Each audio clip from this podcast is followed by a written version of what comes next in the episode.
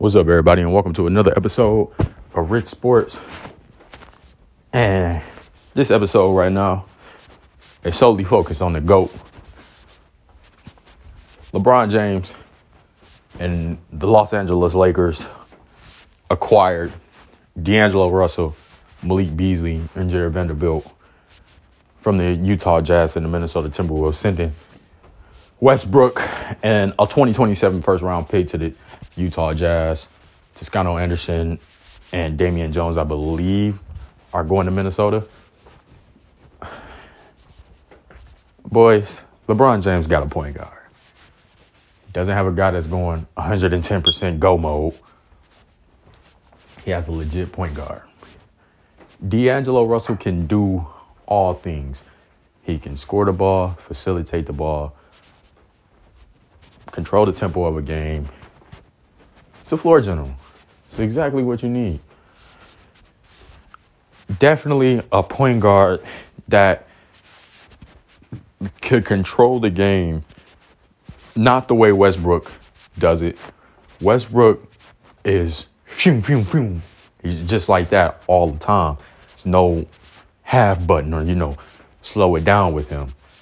With Russell, you open up the floor a little bit more. His shot is way better than Westbrook's. His vision, being able to create for others, all of these things are on the checklist for LeBron James. And every box he's checking off. Why? Because D'Angelo Russell fits the bill. He is what he wants in a point guard. You add Malik Beasley. Malik Beasley, does he check every box I need for a shooter? Yes, he does. He's shooting the ball, I think, at a 43% clip from three this year.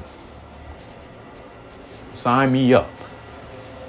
Then you add Jarred Vanderbilt, a guy that can guard the 3, 4, and he can guard some small fives. He can rebound the ball very well for you. You put him in positions.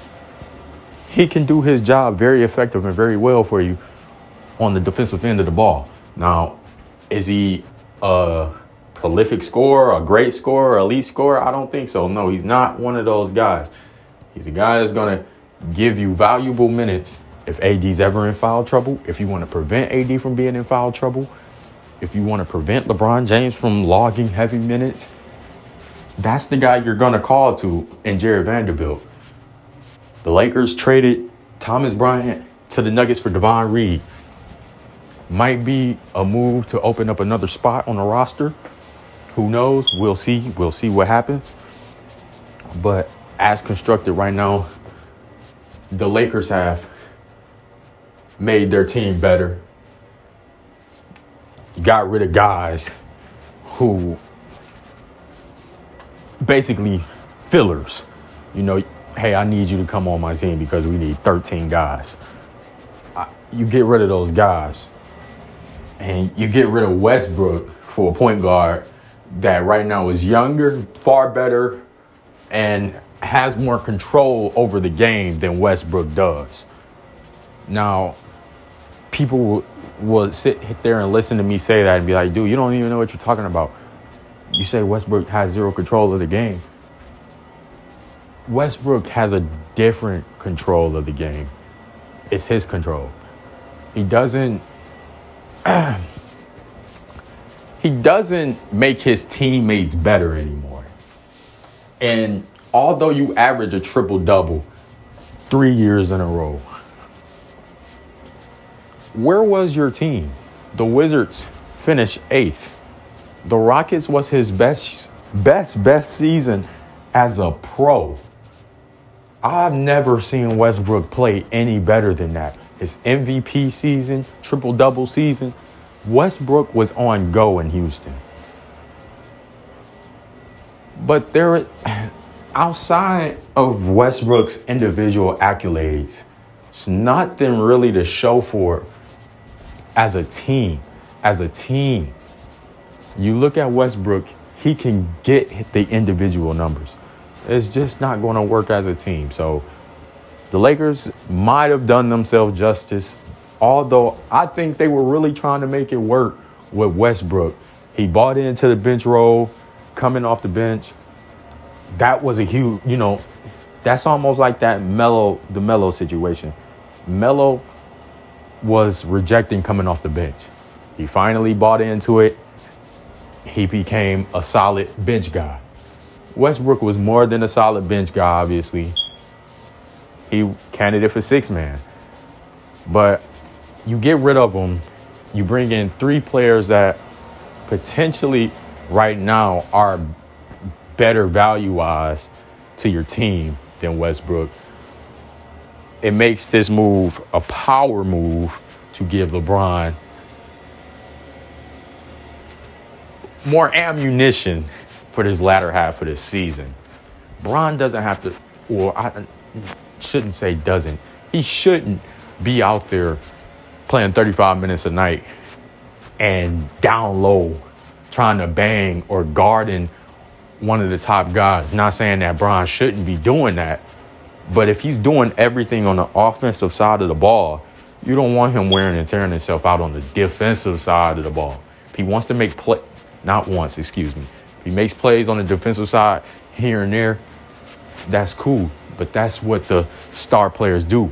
Now, some star players that are known for defense and offense, but LeBron James is known for being that guy who can play defense, he picks and chooses his spots, but you know what you're going to get from him on the offensive side. He's going to make sure he gets everyone involved. He's going to make sure he's the last person to get rhythm, maybe depending on the night. He's going to make sure everyone gets involved. He's going to find the hot hand. He's going to make the right play almost 7 times out of 10. It's nothing that you can take away from LeBron's game. How do these players fit in with LeBron and the rest of the team? Let's not just talk about LeBron. I think they fit in perfectly. I mean, Westbrook and AD was a match made in heaven, in my opinion. I definitely think Westbrook can get the ball in places that you would be. Why is he trying to get that ball there? But he gets it there, and I think that's what makes his, you know, playmaking ability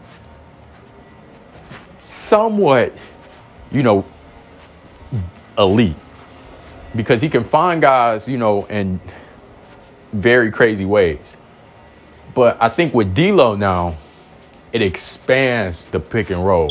It doesn't just give you the outlet to lob it to AD or just drive to the hole. It expands the outlet now. Because Westbrook was an on-go and he only sees it one way, it made it harder for that pick and roll to be effective every time they ran it. Now, the lob is always going to be there just as long as you throw it high enough for AD. But I'm talking about the other options now. D'Lo, you hit that pick and roll screen. What are you doing off that screen? Now, here's the difference. D'Lo's coming off that screen. So now I either got a left-hand mid-range, left-hand floater, a left-hand lay, a kick-out, a corner three. I can find LeBron James, or I can hit the open lob or find Anthony Davis down low, working the small, or if the big didn't switch and he's on AD, hell, I'm still giving it to AD and let AD work on that block. I think that's the difference now with D'Angelo Russell being on that squad, is now D'Angelo Russell isn't just looking for, you know, oh, damn, they took that option away. Well, shit, I got to figure out how to get this bitch up to the hoop.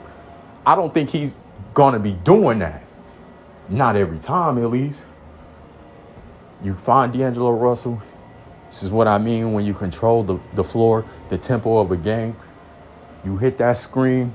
You let that guy that hit, that's, you know, either trying to go over or under that screen, depending on what he do, that tells you your options. If he goes under that, you either take that three or you hit that screen hard and come off and try to, you know, get a foul or and one.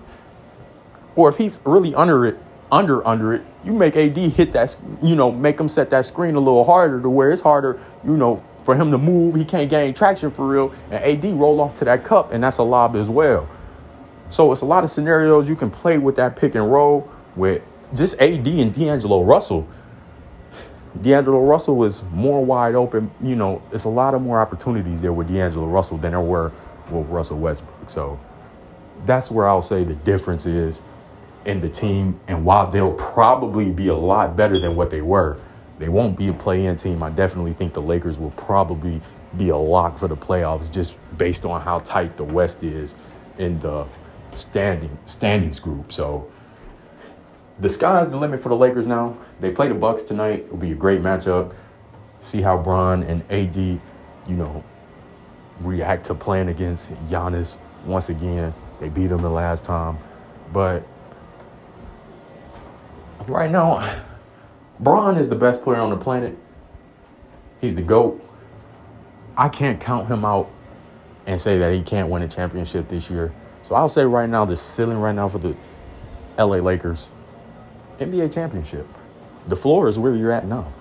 You can't get no worse than this. So for all the Lakers fans out there, just stay patient and poised. Better days are coming. You have LeBron James. So